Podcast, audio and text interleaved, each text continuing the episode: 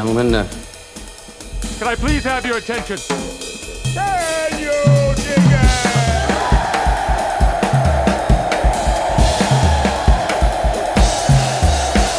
Greeting, dear listeners. This is Jonah Goldberg, host of the Remnant Podcast, brought to you by the Dispatch and Dispatch Media. Very excited about today's uh, guest, first timer, um, which is a um, is a black mark against me because I uh, wanted him on for a long time, and I, I am a fan, and we have many, a great many mutual friends, um, including Adam Smith, uh, and uh, uh, and he's he's uh, a, a, a, a titan in um, in a lot of the good and noble fights that uh, I care about most.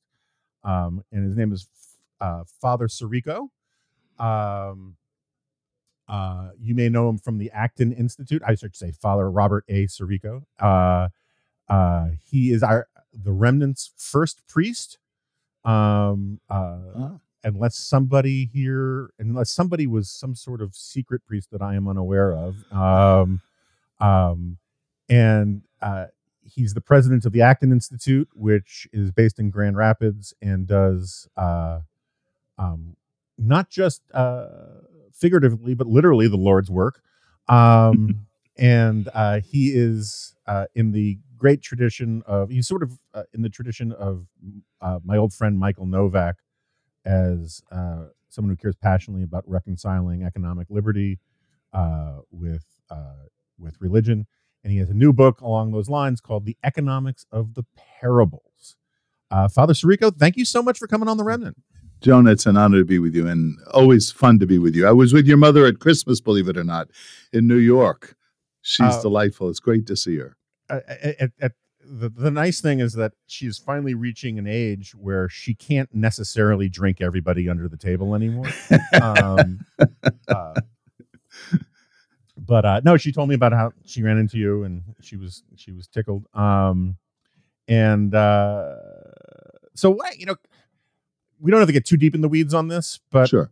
just to sort of to level set um i remember a while back i was for, for whatever reason i looked up your wikipedia page and Yes. you have an interesting biography I sure do. Almost Uh, as interesting as my brother's. that's right oh i forgot to yeah, oh, we should also point out that uh your brother was uh Paulie Walnuts from the sopranos He was. Can you imagine growing up in that household? Um uh so we'll we'll we'll circle back to that. Okay, okay. we, we- this, this way we know we'll hold on to the listeners for a while Sure, Uh, sure. but Yeah, you're smart. You're smart. uh, why don't uh just sort of you didn't let me put it this way you didn't start out as a right of center free market uh catholic uh uh, uh apologist for for adam smith and and and classical liberalism right No, not at all. I, I, grew up in a largely culturally Catholic uh, Italian Brooklyn family uh, in um, Midwood section of Brooklyn, so lots of Jewish neighbors. I didn't know I wasn't Jewish until I realized our kitchen smelt differently. You know, I can I can still keep a kosher kitchen, by the way. Um, and as I went through my my teen years, um, I began to look at different religious groups. There was a friend of mine in junior high school who was a Jehovah's Witness. Uh, lots of Pentecostals and Baptists and stuff around. Uh, of course, I went to the the yeshiva nearby. My brother used to, by the way, skip religious instruction on Wednesday afternoon to play uh, basketball in the uh, yeshiva Rambam uh, basketball court. you know. And um, but then as I got into my late teens, um, I was involved with charismatic movements and stuff. But then in my twenties, uh, was introduced to the left, and that had a lot to do with my own personal confusion, uh, my own psychological development, uh, that led then to a lot of political confusion as well for about four years. So I was involved with the left in uh, Washington State and then California. Um, good friend who was um, Trotskyite. She always said that I was bourgeois, and she was right. You know, I, I just didn't know what all that meant. You know, I wasn't a serious reader, and there was no intellectual tradition in my family as such. We weren't expected to go to college, Mhm. And it wasn't only until after I went through this period of the left, my involvement with the gay movement and the Mhm. Women's movement and farm workers boycott and all that kind of stuff, that I finally did some real deep reflecting both on myself and on politics and the intellectual life. Went to college and ended up coming back to the Catholic Church and then going on to the priesthood. So I'm about five, six years out of sync with my my age group. I'm 70 now, so you Mhm. can see what that was. So So, did you? Was there a on the politics front? Um, Yeah. I don't generally interrogate people too aggressively on their on the religious parts, but on the on the politics, front, was there a Saul on the road to Damascus moment? Yeah, kind of. Uh, there was a, a f- a f- friend of a friend who I met, and we uh, were talking. And I remember we walked outside. This was in Hollywood, California, and we walked outside, and I saw some right wing bumper stickers. Get Mhm. get us out of the UN or something like that, and I mocked it. And he said, "Oh, that's funny. That's my car." I said, "Really?" And I just dove into it full frontal. And uh, he said, "You're delightfully ignorant, Sirico." he said, Let, "Let's talk." And uh, we became friends. Uh, You know, I'm a good New Yorker. You know, if you you want to really become my friend, we first have to have a fight. Right, right. And right, so uh, he began giving me books. He gave me um, "The Intellectuals and Socialism" by uh, Hayek and. Mhm. Uh, Mises, that was a tougher go at, at the beginning. Yeah. Bastiat's The Law, Rand, of course, you know, Mhm. all of these Friedman was very helpful. Um, and what happened was I began to have questions, particularly about private property and things like that, and went to some of my socialist friends, and they just didn't want to talk about it. They just said, "Oh, that's fascism." I said, "No, no, but fascism is, you know, uh, control of Right. business people, and it's socialism, you know." Right. Uh, and eventually, what happened was it tripped some levers. I had Mhm. this political conversion. I'm describing this as though it happened over a weekend, but it really took uh, a better part of a year. And then eventually, um, all of that harkened back to my early experience as a kid in Brooklyn in catechism class, where we were learning basically natural law. Mhm. And all of that precipitated my coming back to the church and then going to college. Uh, and that really set out a whole different trajectory in my life. I mean, that's well over 50 years ago now, and um, or just about 50 years ago. So, um, this I, I- can see the segue to the book coming down the pike with this next Yeah. line of questioning. Um, the Catholic Church, and look, I, I am, I am, I am pro Catholic Church. I No, no, I don't. I married a Catholic. I, I, all these kinds of things.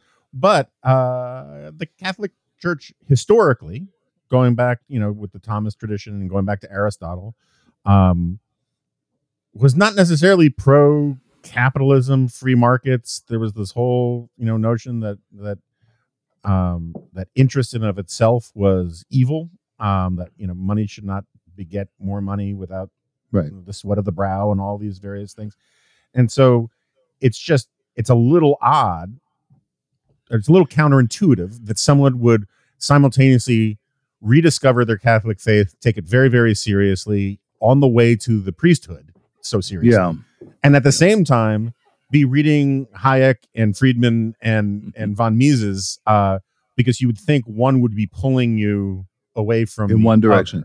Yeah, yeah. You know that that's plausible, and certainly the guy I was um, debating with at the time had that opinion. He was Mhm. more of a Randian, and so he was pushing me toward uh, atheism.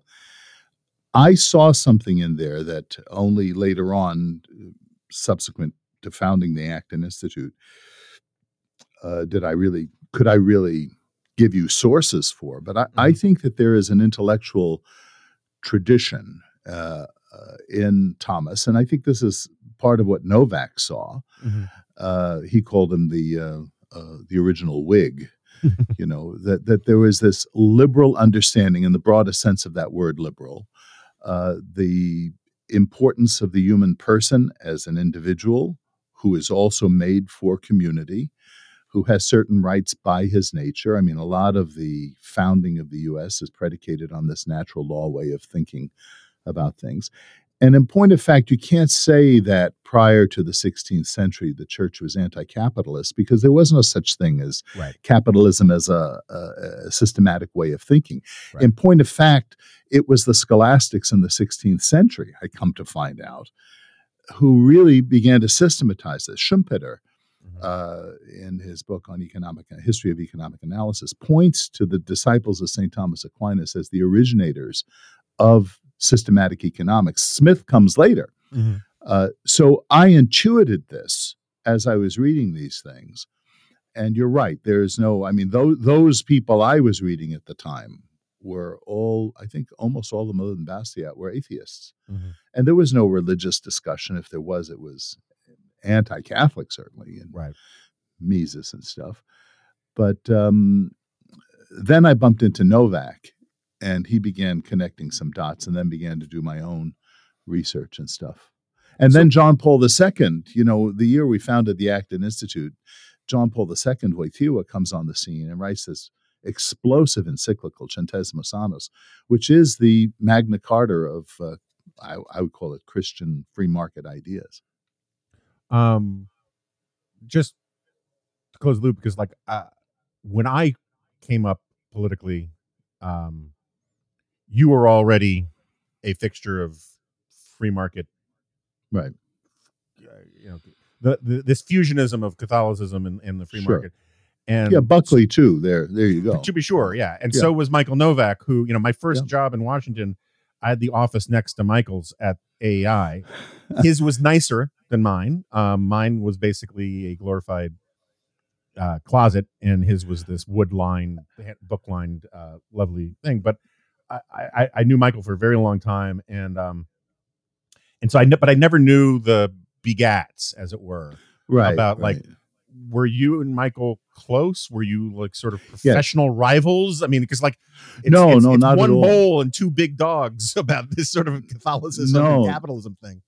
No, no, not at all. When I I read Novak's uh, Spirit of Democratic Capitalism just as I was entering seminary and Mhm. connected with him in D.C. I, I studied at Catholic University of America, and we became close and fast friends. And I would go over to Michael and Karen's and cook up antipasto and chicken cacciatore, and uh, you know, you, know, he had this salon, right? That Yeah, people yeah. would come to dinner, and and I just had a front seat at the neocon Mhm. uh, feast. Um, uh, I remember Clare Boothe Luce having debates with Irving Kristol and uh, Bennett and Jack Kemp and uh, B. Himmelfarb was there and all these different people. And, and it wasn't just neocons either. You had Yeah. Sh- sampling of libertarians and progressives and, and different people, artists and musicians. It was a fascinating, formative period as I'm going through seminary. So I had kind of this you know these two uh, reinforcing sets of ideas and it really helped to, to form my thinking and we remained very good friends uh, until his death and uh, we have in fact an award in his in his honor the novak award where we give uh, up and coming scholar uh, $15000 and try and get him on on the scene Mhm. I- I just it was my own curiosity. So, Yeah. um, we differed politically in, in a lot of different ways. You know, I'm not a neocon. I'm more of a classical liberal. But Novak would have considered himself, I think, that as well. yeah, and also, I mean, this is this is this is uh, well chewed over territory for this podcast, but like one of my enduring ideolo- intellectual gripes is the use and abuse of the word neocon, which I'm not aiming at you, but it just the Yeah, no. like uh you look at the original even even using the term capaciously the original neoconservatives everyone from irving and michael novak Norman Podhoretz uh uh father Neuhaus michael Sure. novak and you go down this list Weigel. Eh, weigel and you st- and then you you want to tell me that there was this unifying single ideological Exactly. coherence to these incredibly disparate diverse sui generis idiosyncratic thinkers is just sort of ludicrous to me. No, it was an ongoing sell-on. You know, Right. it was a debate. I mean, they they just you know Midge Decter blasting uh, Neuhaus, and uh, you know, uh, uh, I, this is what I find so refreshing that people could think outside. of And today, if we have a problem, we have a problem. These very narrow—I can't even say. A set of doctrines. It's just, it can be one thing that Right. sets you off as a heretic in other people's uh, minds. I, I really regret what's happening right now, and I, I'm working toward bringing a greater maturity, not to say charity, to the to the dialogue. I, I want to get to that stuff because that's that's that's Sure. my wheelhouse too. But we should we should get to the book for a second. So, just normally when I have someone who has a new book out, on my first question for them is, "What's your book about?" Because that's the f- question you always want to get on a book tour, and I figure I should do it for other people. So, what's your book about? Sure. well, what what the title is, the economics of the parables, but but by that I do not mean that Jesus is teaching economics in the parables. What I find fascinating is, and and it's what I mean by economics. It's it's not a set of policies. It's not politics. It's not ideology. It's the reality of human scarcity and how we calculate and uh, allocate those resources for human survival.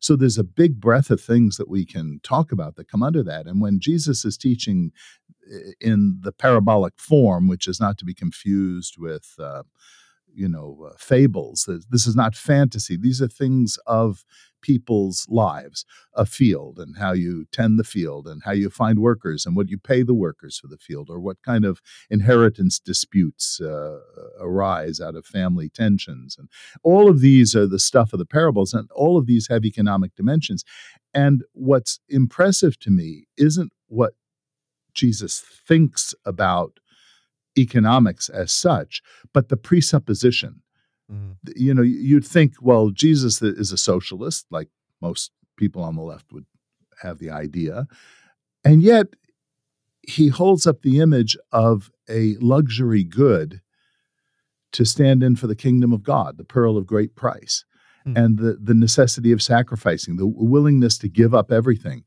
uh, and speculate. He, he uses these things that uh, what I'm doing is a translation project. I'm putting economic language to the lived experience of most people, certainly in the time of Jesus. And uh, the parabolic form, of course, as you know, wasn't invented by Jesus. The, the rabbis have a great, rich tradition, and Jesus, being a rabbi, Mhm. utilizes that tradition. So, what do you say? I mean, what is your standard answer to or response to people who say Jesus was a socialist? I, I found a wonderful quote from Churchill that that says it better than I could put it. He he said, and he said this very early, 1908. He said, "The socialism of the Christian period said everything that I have is yours. The socialism of today says everything that you have is mine."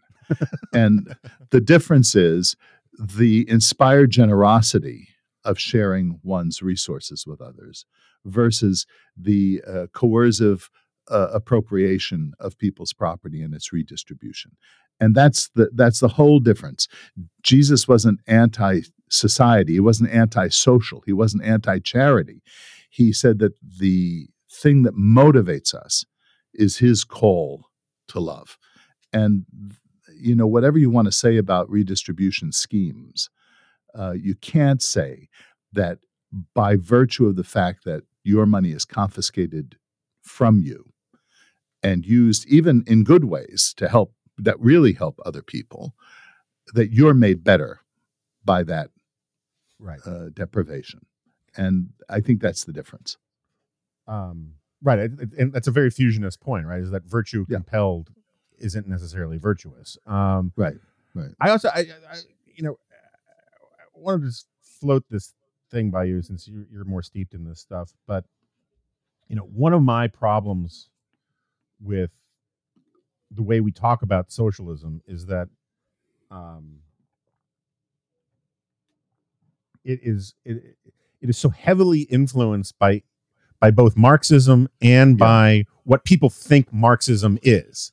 And and the problem with I mean there are many problems with Marxism, but one of the problems with Marxism or the or let's put it this way, vulgar Marxism is that it is assumed to reduce all human beings to Homo economicus, and that's a problem with Marxism, and we can have that conversation. But um, the thing with socialism is that socialism originally, if you look at like the socialism of Babeuf, who's like one of the first, you know, one of the early Right. Jacobin types and all those kinds of people, Right.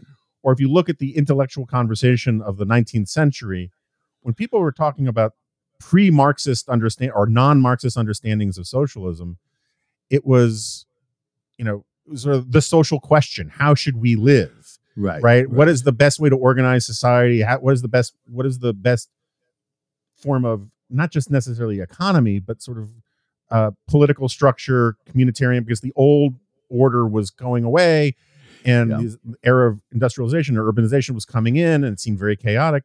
And so, to me, there's a it's a perfectly legitimate thing to talk about Jesus having a socialist or social having there's a form of Sure. socialism to Jesus. It's just not Yeah. economics because the idea of reducing everything down to sort of material A forces central planner. uh, Right. the- right, it- right. it- it's it's a category error to talk about it in that way. But like I, I, as I think you're dead right. the socialism as communitarianism, Yeah. like, sure. I mean, how is Jesus Sure. not going to be kind of communitarian about Right. You know, and and all of us really are. I mean, I don't know what an atomistic individual is. I mean, you, you Right. came from someone, Right. you live with people, you use a language, you live within a culture. All of these are social realities. Uh, I think you're dead right, though, about your observation about that historical period in the 19th century, because a number, I don't know if you remember the book, and now I can't even think of the name of the author, it'll come to me, but it, uh, National Economic Planning What is Left. I don't know if you remember that book. it rings a bell. Um, it really documents uh, some leading light socialists who began with Marx and then separated from Marx once um, Marxism solidified or ossified. Right. Uh, once it, it, it built it. So yes, I mean the, uh, that would be, and there are today, by the way, a number of religious expressions that you could say are communalistic or socialistic. Uh, the Mennonites, and there's a whole group of people upstate New York, uh, in the name of the community. It's a German name.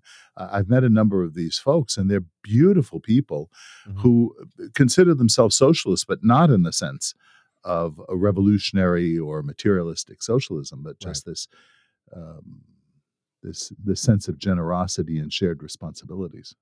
Yeah, I mean, there's, I mean, there's, a, so it was funny. I mean, I, I was not a huge fan of Tony Blair's economics or his, his sort of Clintonite kind of approach to things.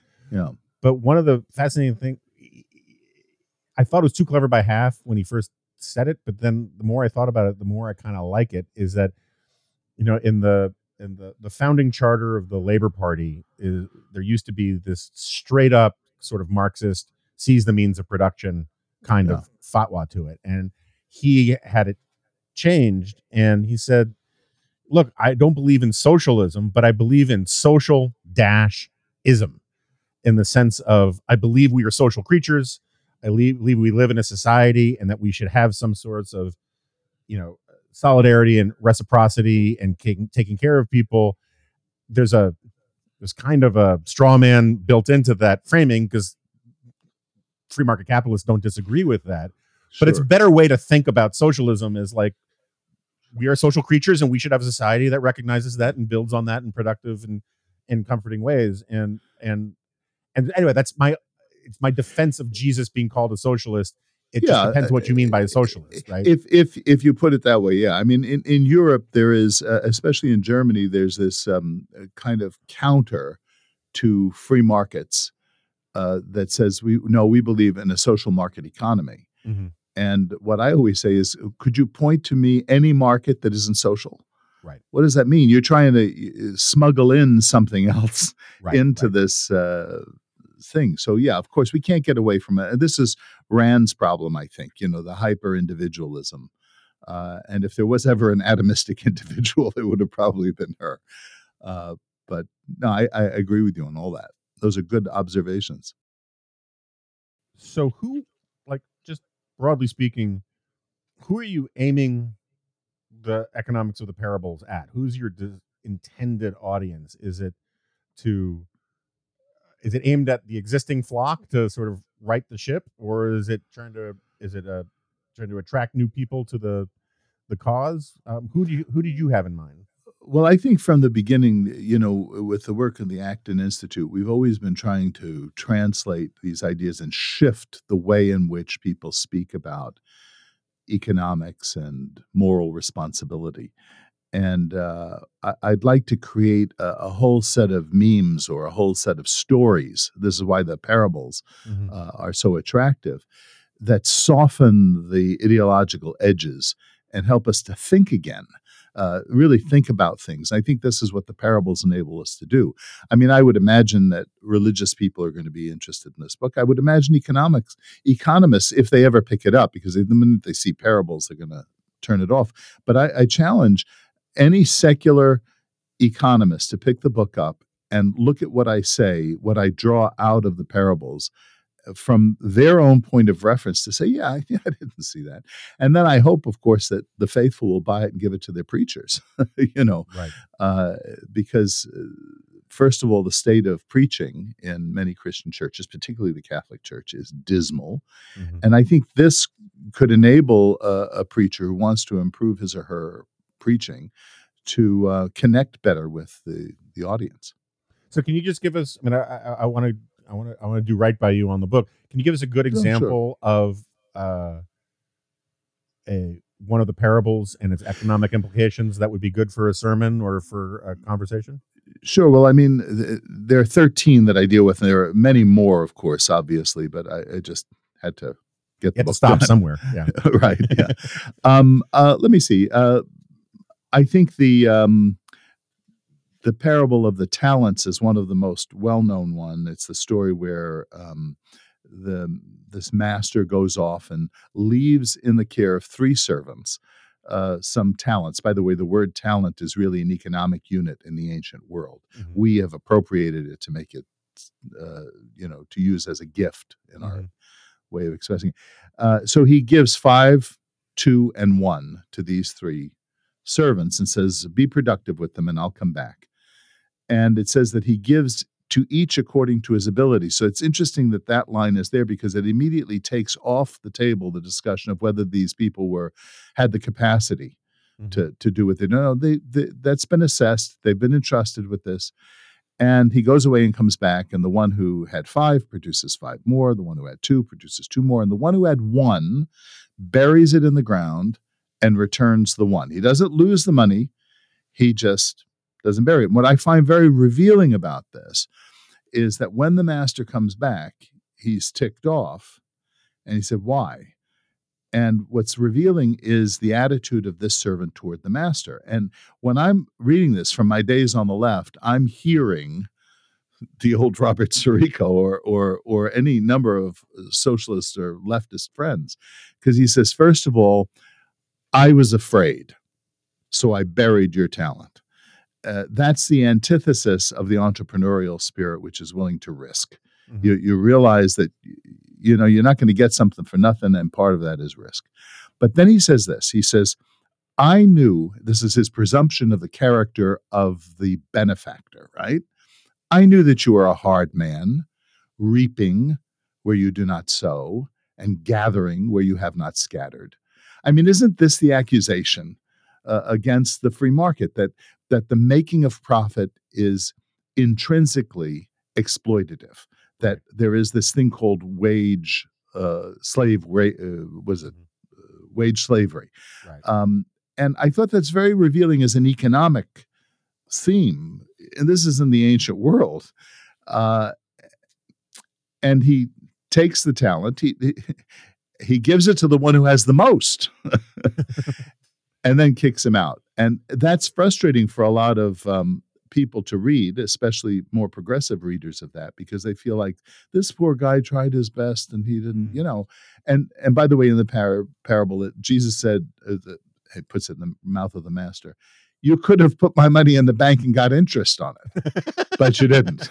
so it, it goes counter to a lot of the the the themes or the you know presumptions of Jesus socialism today. Yeah, and it's it's it's funny. I, I I, made this point in, in my last book, and it's um, in the Fatal Conceit. Hayek talks about you know the the microcosm and the macrocosm, and the macrocosm is the world of contracts and law and commerce, and and the microcosm is the world of family and faith and friends and close Tradition. units, tradition. And Oh, so mm. The the argument I often use, um, it would be on a bingo card for this podcast, is that um, you know in the family uh, we are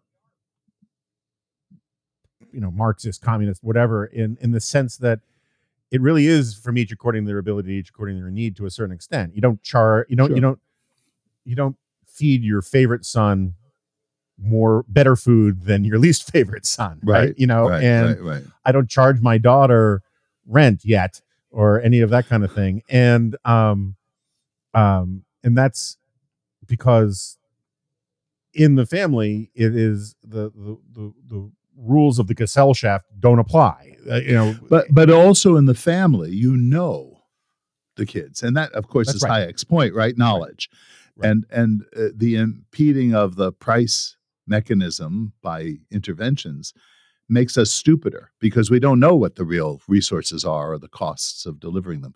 And in the family, you know these things. right. So you can give people slack or make greater demands based on your knowledge, your personal knowledge of the thing. And that, that yeah, no, Hayek is brilliant in that regard. I uh, And there's also mutual reciprocity, right? It's like exactly. if if if I'll I'll do things for my nephew that I wouldn't do for a stranger, but I can also give my nephew a really hard time about paying me back. Exactly. Right? When, when you when you externalize this stuff to a a welfare state, no matter how well intentioned, bureaucrats can't Sure. call you up and make you feel guilty No. that you haven't called your mother or that you know you you need to you know you need to come visit more. Um No. and and and that's the and so part of my problem is is this is that so many of our political problems are the result of confusing the rules of the microcosm for the macrocosm or the macrocosm for the microcosm which uh, sort of brings me to sort of the political moment that we are in. And i often think about you or if michael were still alive what they would what michael would think of this moment in that you know you guys did such heroic work for so long uh uh undemonizing um and unstigmatizing the role of classical liberalism in the free market um and reconciling it to the misperceptions that it had no place in the in it with among religious people or among catholics in particular and then within the, just the last few years it seems like the undertow is completely you know the ground has gone completely out from under you guys and the new Mm. hot thing among young catholic um right wingers uh, i don't even want to call them conservatives is essentially you know some form of either radicalism or statism or radical statism what what do you make of all of it Yeah, it's the it's that uh, attractiveness of theocracy, you know, that we can. Uh, it's very dangerous, uh, and it is the same um, fatal conceit. To you know, I, I think all the principles still apply. Uh, some of the categories have shifted, and the personalities have shifted, but I think it is the thought that uh, we're in a political battle, and the be all and end all of this political battle is the acquisition of power. Mhm. And um, as I said in a debate with a um, uh, editor of a prominent New York religious magazine, which will, who will remain nameless, I said, you know, your problem is you think you're going to be on the Politburo. Mhm. I say, get rid of the Politburo. Right. Because you're not going to be on it. It's going to be Nancy Pelosi on the Politburo, not you. And uh, don't tax the endowment. We wanted to tax the endowment of the Ivy League universities? I said, just stop the subsidies to them. Right. Why? Why not that? Right. So uh, I think there there is this, and and I have thought, what did we miss uh, at that time? Why couldn't? I mean, in retrospect, um, could we have inoculated people? But uh, here's my conviction, and I'm a Southern Italian, my DNA, and so we're sunny, hopeful people, if not a little cynical at times. Uh, I think the the philosophy, the ideology, uh, the things that I have read from these folks, the integralists and and the like, and there are Protestant versions of this too. It's not just a Catholic version of it. Um, is so superficial intellectually Mhm. that it it won't stand the test of time. It, it'll fall apart. It'll fall apart with them eating each other first of all, because when you're into this kind of divisive mentality, which again mimics a lot of Marxism, Mhm. um, uh, I think we'll have to come around. And you know, uh, the Acton Institute has been holding uh, seminars for the um, the whole of our lifetime, thirty something years, and we're oversubscribed for the conference coming up in June that you spoke at a few years ago before Mhm. COVID. Uh, you know, we have a thousand people. It's the largest kind of gathering like that uh, of evangelicals, Catholics, Jews, Muslims, and secularists. And I'm hopeful uh, that that response, that vigor, tells us that people are looking, but maybe not uh, shouting as much about these issues. Yeah, I mean, like the, the point you make about the Politburo is exactly right, and it's one I make a similar point on here all the time. Is like people like us have been invoking Hayek's knowledge problem stuff forever, and It's a powerful never argument. it's a fantastic argument, and it's not it's not it's not an argument aimed. The only reason it's aimed at the left is that up until five minutes ago, it was the left that was the only side of the Right. ideological spectrum that was passionately invested in planning and rule Right. of experts. And it doesn't become less powerful when the right says, "Oh no, but we'll have the right experts and we'll have Yeah, you know we'll know what to do and we're Sure. smarter than the commodities Yeah. markets in in Indochina or whatever. I mean, it's just it's so frustrating to listen to people say um that all of that just doesn't apply to social conservatives who want to run the economy. It only applies to left wingers who want to run the economy. Yeah, it's like they're immaculately conceived. They're not going to be tempted by the corrupting uh, Right. influences of power. Uh, of course they are. Of course they are, and that's why what we need to do. And and the other thing that concerns me is that a lot of this goes under the patina of of uh, uh, patriotism. Uh, this is really a renunciation of the founding. Mhm. You know, because the div- division of power in the American founding was a key notion. It was the unique contribution that America makes in political uh, science, and to to want to kind of consolidate this into per- a personality is scary. Yeah, and also just on the pure political question. I mean, l- l- l- you know, look. I mean, look. If I had to choose, if you told me I had to choose between, you know, a form of autocracy that was completely antithetical to my values versus a form of autocracy that was more, you know, consonant with my values, I'd rather not. Have, I don't. I, I like to think it's a false choice, and I don't want to. I reject both, but like I get, I get the argument that, Yeah. you know. But the problem is, is like that's not the choice, right? I mean, the the idea That's it. that you're going to get, you know, the, you know, the the the the populist libertarians that freaked out about wearing masks during COVID, right? Or the bikers for Trump, Yeah. that you're going to then sign them up for a new ultramontane theocracy that is going to reinstall the Sabbath and ban pornography. As much as there's good arguments to do both, Sure. um, is just Sure. politically ridiculous. And if you take Yeah. it's it's like that line from Man for All Seasons, where you know he says, uh, you know, of course I want the rule of law because that's what protects me when Satan turns around on me. And yes. the idea of following this idea of of giving the state the power to do all of the censorship, to ban, to to take the endowments of various institutions and all these kinds of things, and think that you're the only one who's going to get to use that power Yeah. is just strikes me so politically naive, and yet Yeah. it's it's all over the place. No, it is. It, it, it, it, and during the election, you know, it was a you have to vote for one or the other. Excuse me, this is not binary. I don't mean Right. to use the word binary in this context, but it's it's not. Uh, you know, do I want to die by a gun or a knife? You know, Right. that's that's the the alternative. No, I want to create a new alternative. Uh, I I want, and I'm convinced that these ideas are true and that if we can articulate them in persuasive and winsome ways in respectful ways that that doesn't um, compromise the the the ruthlessness of the truth, Mhm. uh, I think we can get somewhere. But it's going to take us a while, I think, because right now there's this fascination with this. It's it's the new trend. It's Mhm. uh, Yeah, I mean, I, I'm with you, and I, and I also, if you actually think our ideas, broadly speaking, are true, obviously we're always open to correction and new evidence Sure, and sure. all that. But if you- but if you if you generally believe that that at the end of the day, the only thing that actually creates reliable economic prosperity is some form of the market.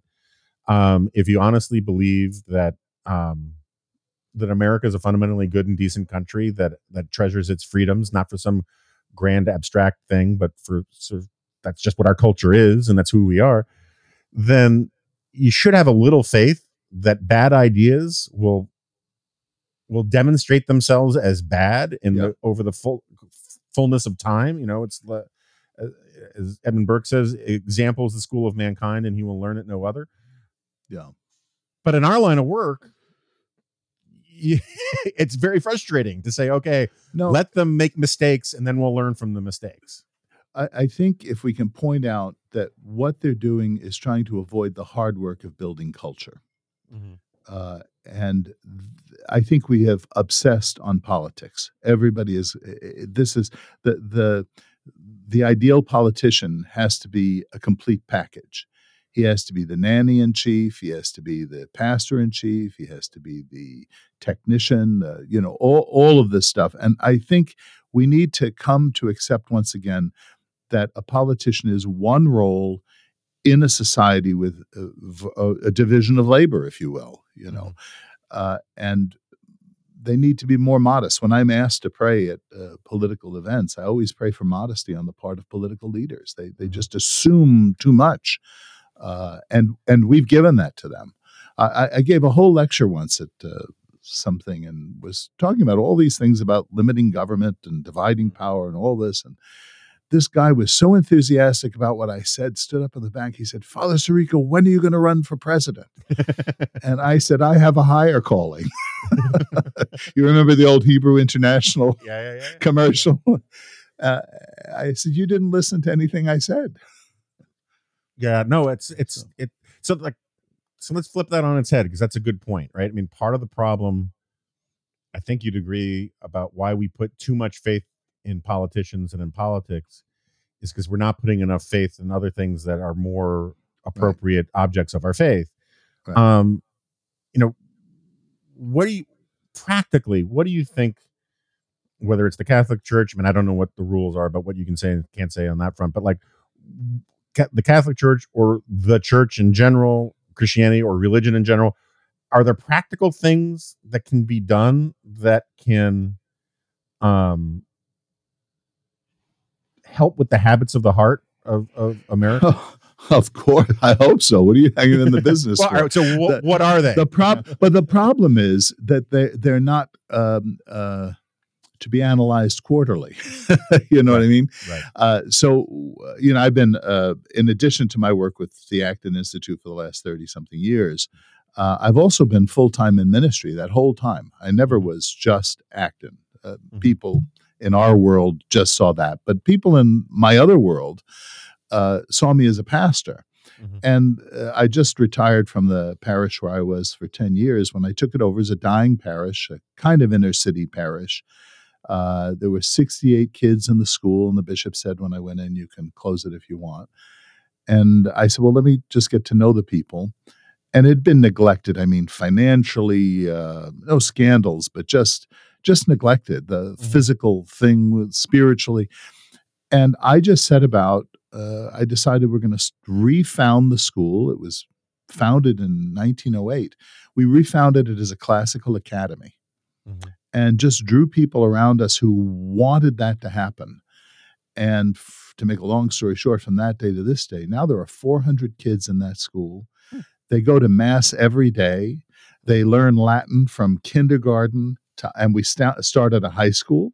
This is the first Catholic high school in Michigan in 50 years, Hmm. uh, and the church is is blowing up. And and and the the reason for that is I concentrated on the faith, building communities. You know, whether it's Bible studies or pietistic, uh, you know, devotions that we have in the Catholic tradition, service to the poor, but Mm-hmm. not service to the poor where we outsourced it. We did it in our community. Every every we take two collections every Sunday.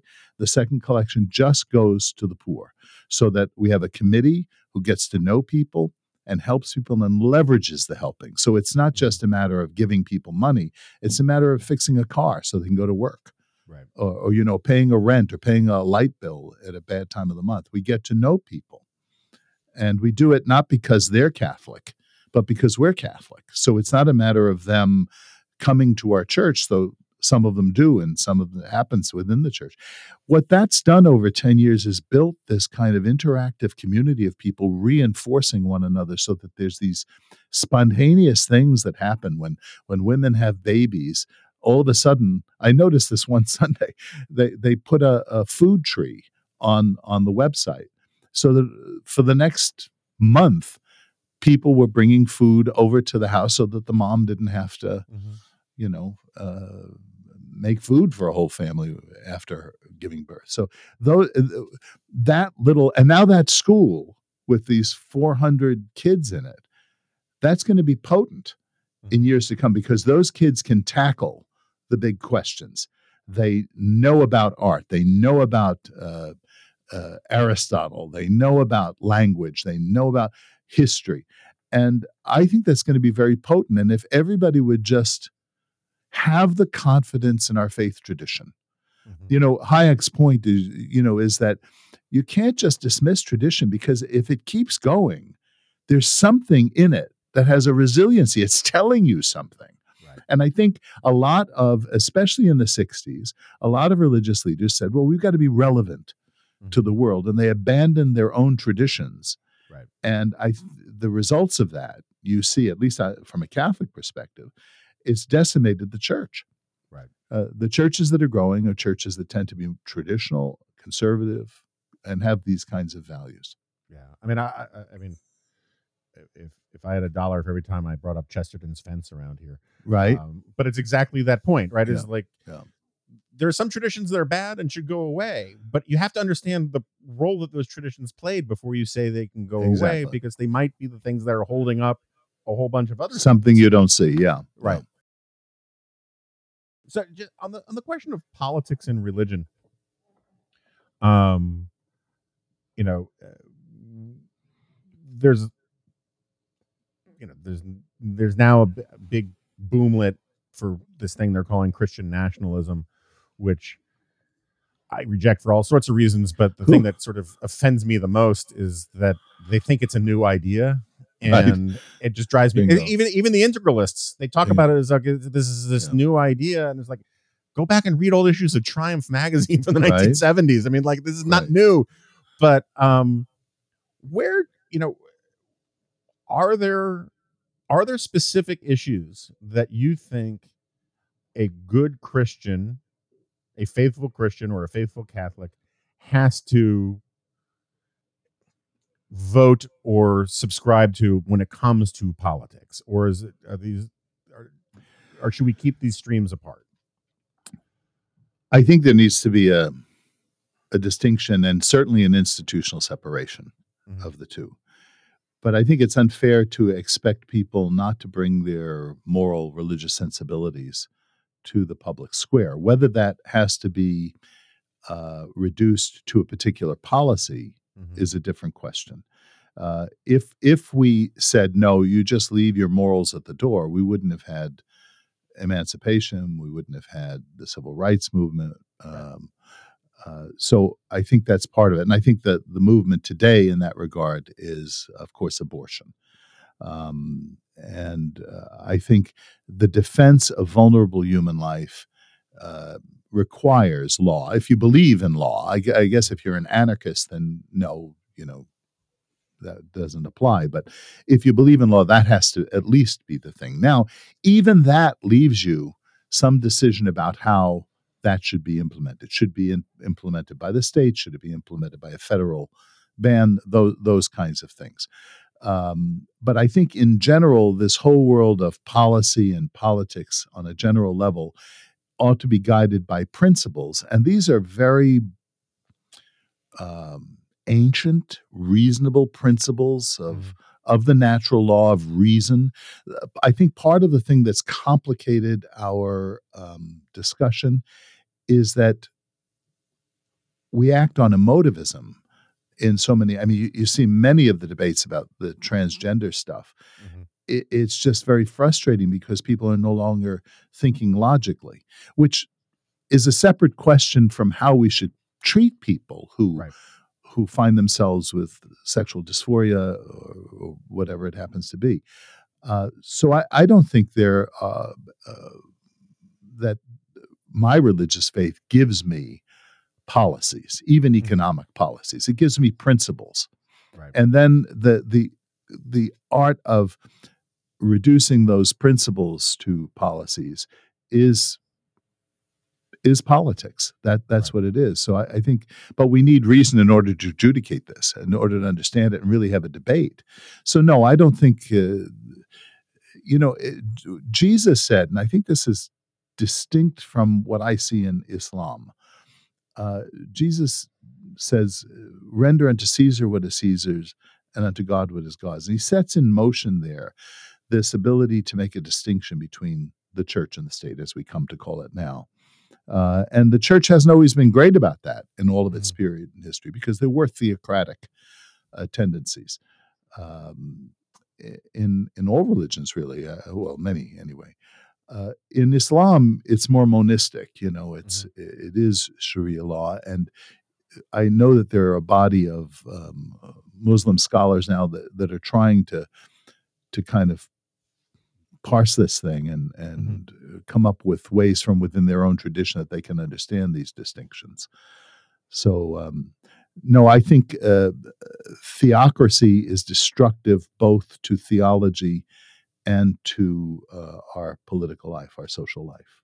Yeah, I, I, I'm totally with you on this. I mean the the render under Caesar thing, uh, whatever people's judgments on it as a theological proposition, I think as a sociological proposition is where is really where you start getting liberty and capitalism, Yeah, and free market exactly. from, right? And the, Exactly. the Saint Augustine city of God, city of man distinction is hugely important um, because it starts this process of creating social space for how to deal with strangers you disagree with Exactly. and um and i i think that the the the des- part of you know part of my problem with the the christian nationalism or the integralism or the whatever whatever labels we're going to put on these things is is this gets precisely to that point which is Yeah. that when you have when religion recedes from the world this is a very er- you know uh, Eric Voegelin kind of or Voegelin kind of point uh when when when when proper religion recedes completely from the world the religious instinct starts making other things into a religion and the Exactly. problem is is those other things those false gods those golden calves those nationalisms and socialisms whatever do not have inherent limiting principles no, they have teeth. right and so Yeah. the problem is, is like when jesus says render under caesar what is caesar's and under god what is god you know like that's a limiting principle Right. and limiting principles are hugely important in politics because if you have no limiting principles, then everything is permitted for whoever has power. And Yeah. that's the that's the bad path I see a lot of people going down. And then people don't understand the difference between voicing uh, a strong opinion, even a moral opinion on something, Right. and coercion. I mean, I, Right. I want to say some things about moral life, family life, human sexuality, but uh, then you know the people on the other side of that question say, "Well, you see, you're trying to coerce me. I'm not trying to coerce you. I'm trying to convince you. I'm trying to propose something to you, not impose it on you. You don't want to agree, then we, we agree to disagree. You know, we'll be free as long as you're not going to kill people in the process of this. Yeah. Uh, and I don't want to kill or jail you either. Right. Also, I gotta say, just circling back on the point you made earlier about the scholastics in the the Thomist tradition, um, the the the argument that reason should be our guide in most things, including how to form a properly formed conscience, Mhm. I think is inseparable from the rise of of of, of, of free market economics in the sense that reason demands evidence to Mhm. support claims Right. and um and and so the way i always think about it when it comes because i was i was i was when i asked you the question about what are political positions that are required by faith to hold um i was wondering if you were going to say helping the poor. Because i mean obviously that's a big part of jesus right? And it's a big part of christianity. Sure. but the to me whenever i have these arguments with people who say oh Christians are hypocrites because they they want to impose their values for this, but not for that. And they Jesus talks more about poverty than he talks about any of these other things. Mhm. I think those are all good debate points to one extent or another. But the the the real question is, I don't I don't know anybody on the right, whether they're religious or not, who doesn't want to see the poor helped. Well, and you know, Arthur it's Brooks has a whole book. them? Arthur Brooks has a whole book demonstrating that conservatives tend to actually do more, including give more blood Right, than right. progressives do. And it goes to the point of the parable of the the Good Samaritan that I Right. handle in the book. Uh, that's not the model for the welfare state. It's quite the opposite. The man's engagement with the the, the man he finds on the road to Jericho is is personal, intimately personal, where he's using his own money, his own physicality, his own beast to transport him. He even obligates himself to the man, to the uh, innkeeper, and says, "Look, uh, when I come back, if you spent any more on him, uh, I'll take care of it when I get back." It's the antithesis of a bureaucratic response. It's a charitable response. It's a personal response. It's suffering with, Mhm. not giving to. Right, right. And this idea that voting is a substitute for personal charity Yeah. is really poisonous when you think about it because Destructive. you're asking you're you- you're telling people that it's your soul is being improved by voting for someone who's going to force someone else to do something that you right. can't be bothered to do yourself. Right. and that, that, that goes to the question we talked about earlier that that um, people don't want to take the time to build the culture. Yeah. And Yeah. that's what you need. We we need to rebuild those institutions and the spirit that animates those institutions. Um, all right, so I promised we would we should we'd circle back to this and you talk about building the culture. We should talk about building the pop culture. Your brother, Tony uh, Sirico, uh, yes.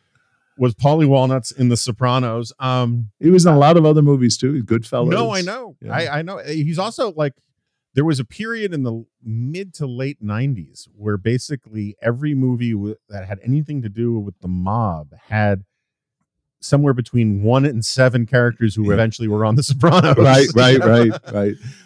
My brother Um, knew um, uh, Woody Allen used to go to the same school we went to. uh, The, the ten years older than me, so I didn't Uh-huh. go to school with him. But my brother went to school with Woody Allen too. Really? Uh, so that's why he was in a lot of Woody Allen's movies. I think that my brother was in more Woody Allen movies than any other actor, other than uh, who is it? What's her name? Um, uh, not the former wife, not Mia Farrow, but the uh, the other one. Oh, it's going to come to me after we. start Yeah, recording. I know. I'm sorry, I shouldn't have brought it up. um so uh this is you know the fact that your brother was uh, uh Paulie Walnuts is it's, it's the only right-wing pop culture trivia that can compete with the fact that Al Pacino was an intern at Commentary magazine. Was he? Yeah. That's that great? That's wonderful. Back in its radical days. So he was Right. more like, you know, the fire next time period Sure, rather than okay, okay. I know, didn't know uh, that. Thank you. yeah, yeah. um so like you know I- i love the sopranos i love you know godfather is my movie and all that kind Sure, of stuff sure. but um One and two. now- there is no three. Godfather. I- why No you know what No are you talking about I- No, uh, that's it. Good, good. Okay, yeah. we're we're we're there. uh, um but the you know every now and then i'll get blowback from people who and which and this is a point that the sopranos kind of se- sent up in the actual show who want to turn any discussion of the mafia and stuff into uh, anti-italian bigotry and i'm just Yeah. wondering like internally like was this something that that you ever give much thought to did your brother ever think you know Oh, not this for is something minute. to worry about or anything like that No, I, I, I, you know, I've had this argument with people on that side. You know, Italian.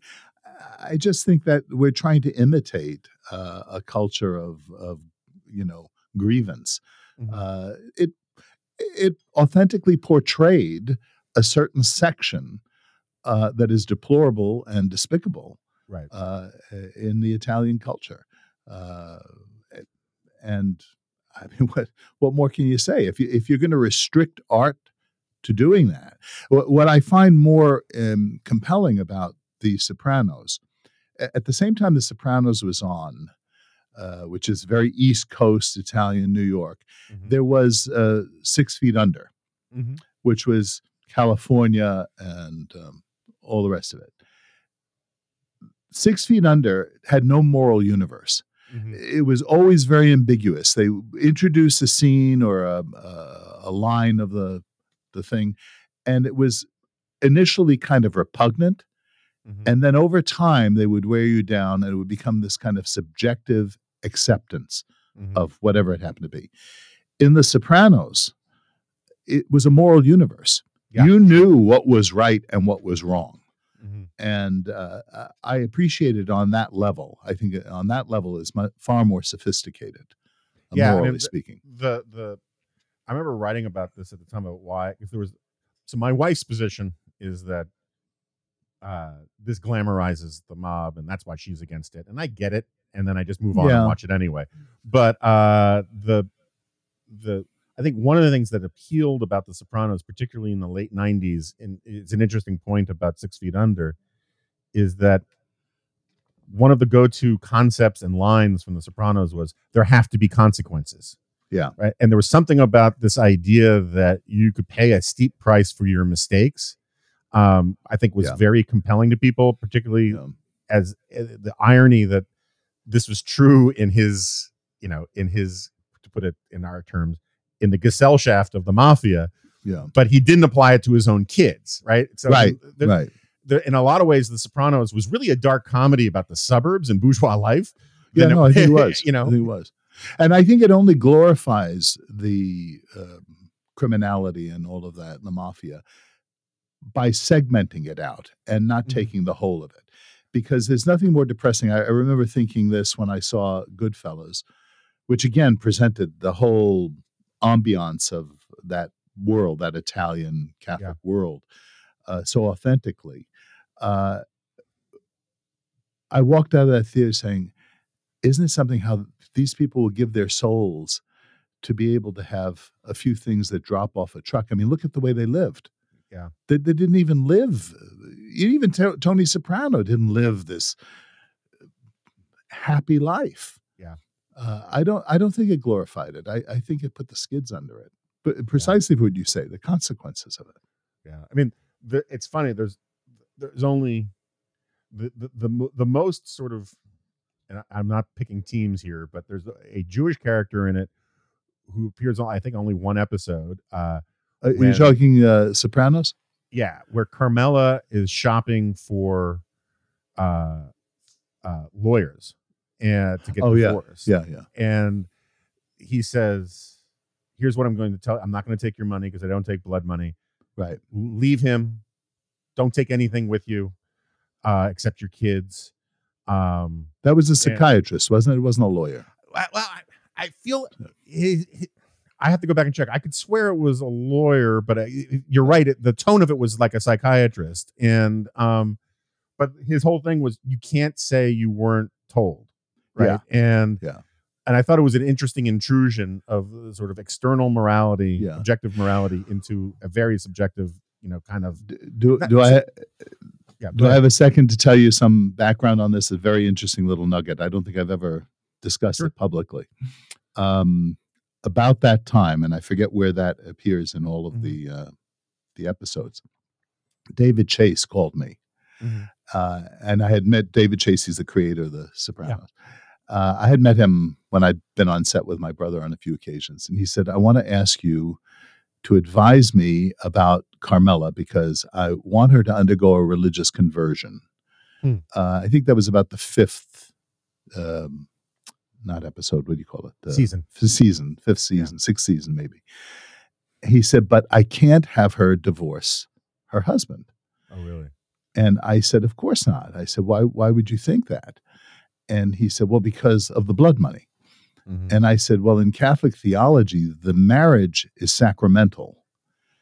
And we discussed it and created a, a character of a priest Mhm. who happened to be uh, African, uh, just Mhm. because I.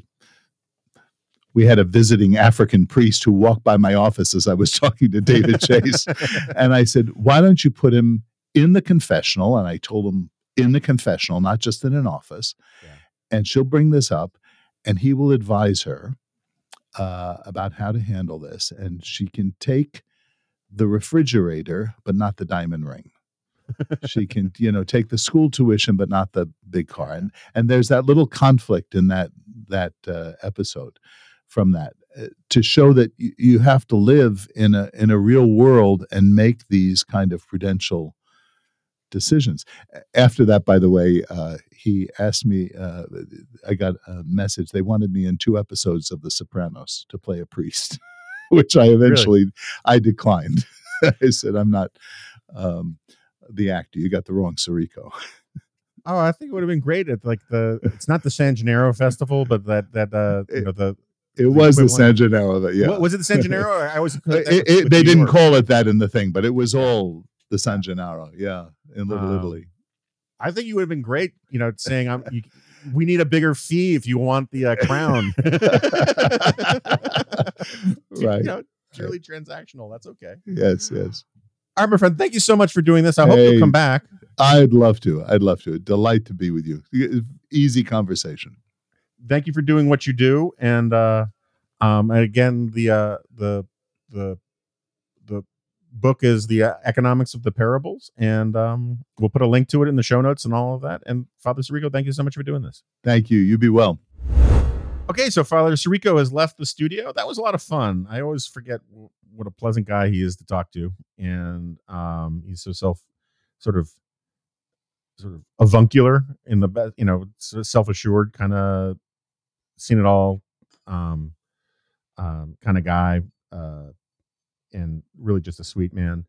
Um, obviously, I have many more views on many of the topics that we discussed, but no pronounced disagreements with Father Sirico. Um, I am leaving for. We were recording this on Wednesday at eleven something a.m. Um, I'm leaving for Alaska tomorrow. Um, so I, some of the logistics of various podcastery and newsletter stuff will uh, I've yet to figure out.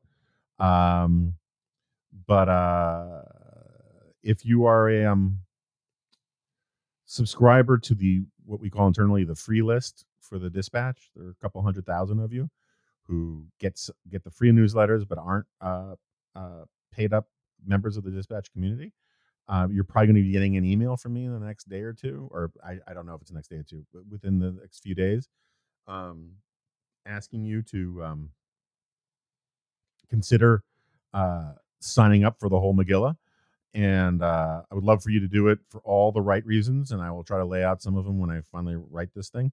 Um, but uh, I'd also like you to do it just because I would like to have the most successful pitch letter of this sort in the history of the dispatch, and and and humiliate Steve and David and Sarah um, in the process. Humiliate strong, but um, you know, just show them who's boss.